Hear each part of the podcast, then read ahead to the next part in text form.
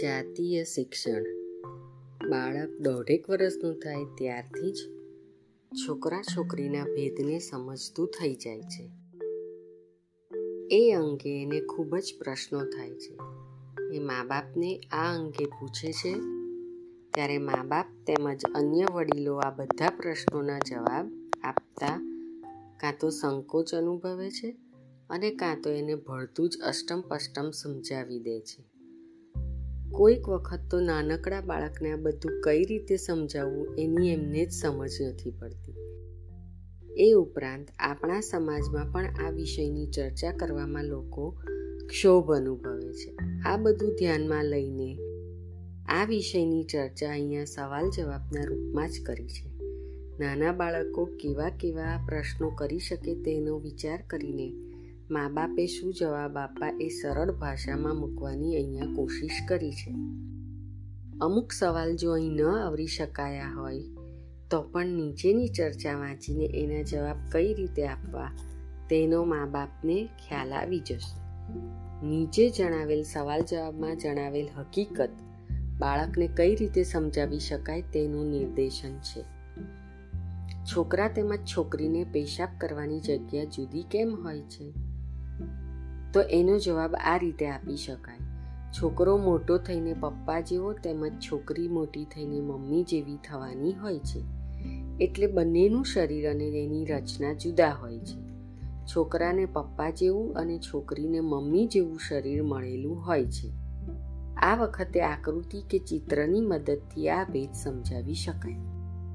ભાઈ, ઊભા ઊભા પીપી કરે છે અને મને કેમ ના પાડો છો? હું દીકરી છું એટલે ભાઈની પીપી કરવાની જગ્યા એવી છે કે પેશાબ પોતાની ઉપર ન પડે. દીકરીને આમ પીપી કરવાથી બંને પગ બગડે, તેમજ ગંદા થવાય.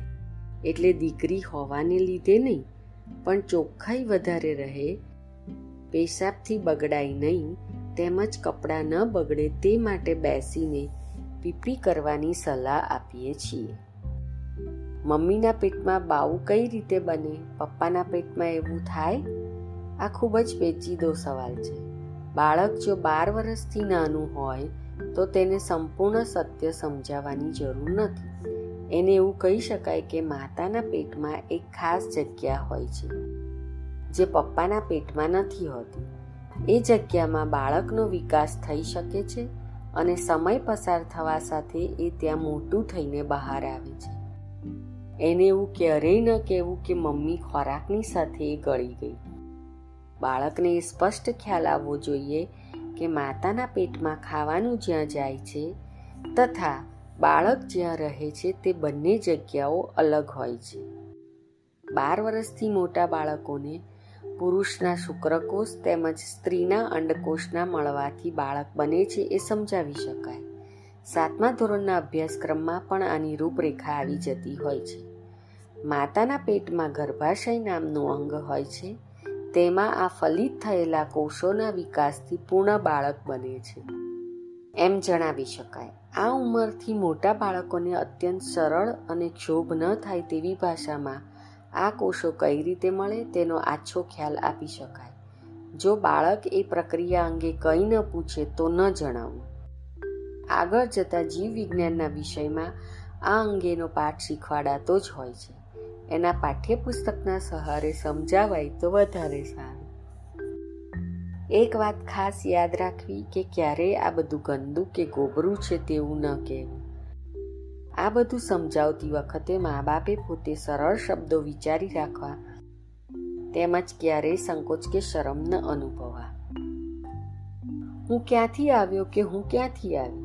લગભગ દરેક મા બાપ આ સવાલ સાંભળીને ભગવાનને ત્યાંથી મંદિરેથી કે સવારના પરમાં દરવાજો ખોલ્યો તો તું મળ્યો કે મળી?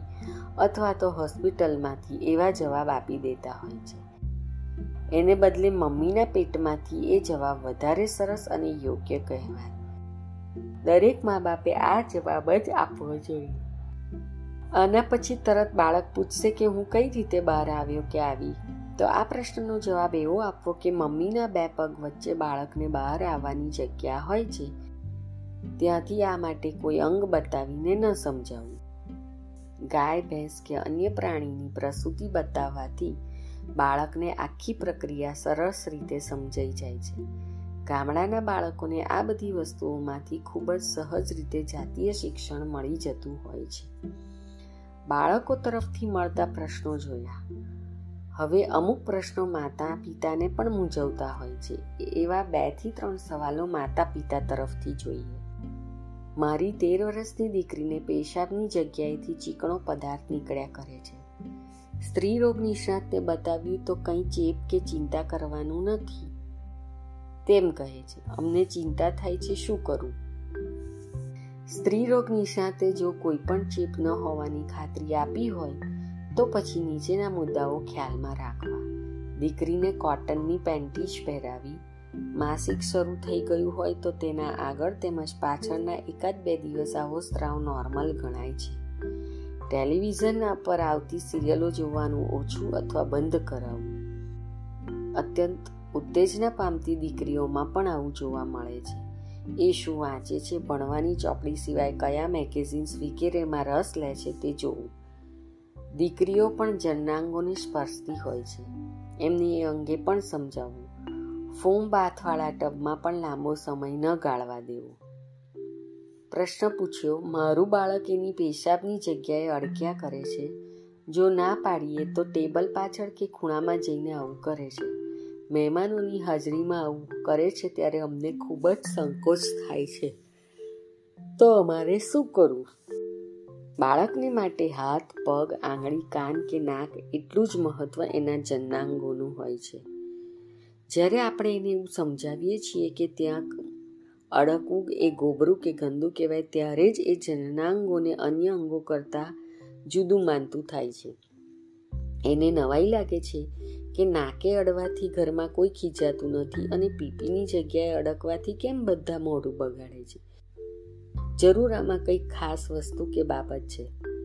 એટલે દરેક મા બાપે યાદ રાખવું કે સહજતાથી એ અંગોને અડકતા બાળકને મારીને કે ધમકાવીને પ્રતિક્રિયા ન આપવી. એવું કરવાથી બાળક એવું વિચારે છે કે આને જાહેરમાં નહીં, પણ ખાનગીમાં જ અડકાય. એટલે એ ખૂણા વગેરેમાં જઈને અડકશે. બાળકને જે કાર્ય માટે હકારાત્મક કે નકારાત્મક પ્રતિક્રિયા ન મળે, તેને તે જલ્દીથી ભૂલી જાય છે. એટલે એની આવી હરકતો પર ધ્યાન જ ન આપવું અથવા તો એ જ વખતે એને કંઈક કામ સોંપી દેવું અથવા તો તેને ગમતી રમત કે પ્રવૃત્તિમાં વળગાડી દેવું. બીજી પ્રવૃત્તિ મળતા જ બાળક આ વાત ભૂલી જશે. મહેમાનના ગયા પછી આને માટે ધમકાવવું કે મારવું નહીં. નહીતર ફરી વખત જ્યારે મહેમાન આવશે ત્યારે આનું પુનરાવર્તન થશે જ.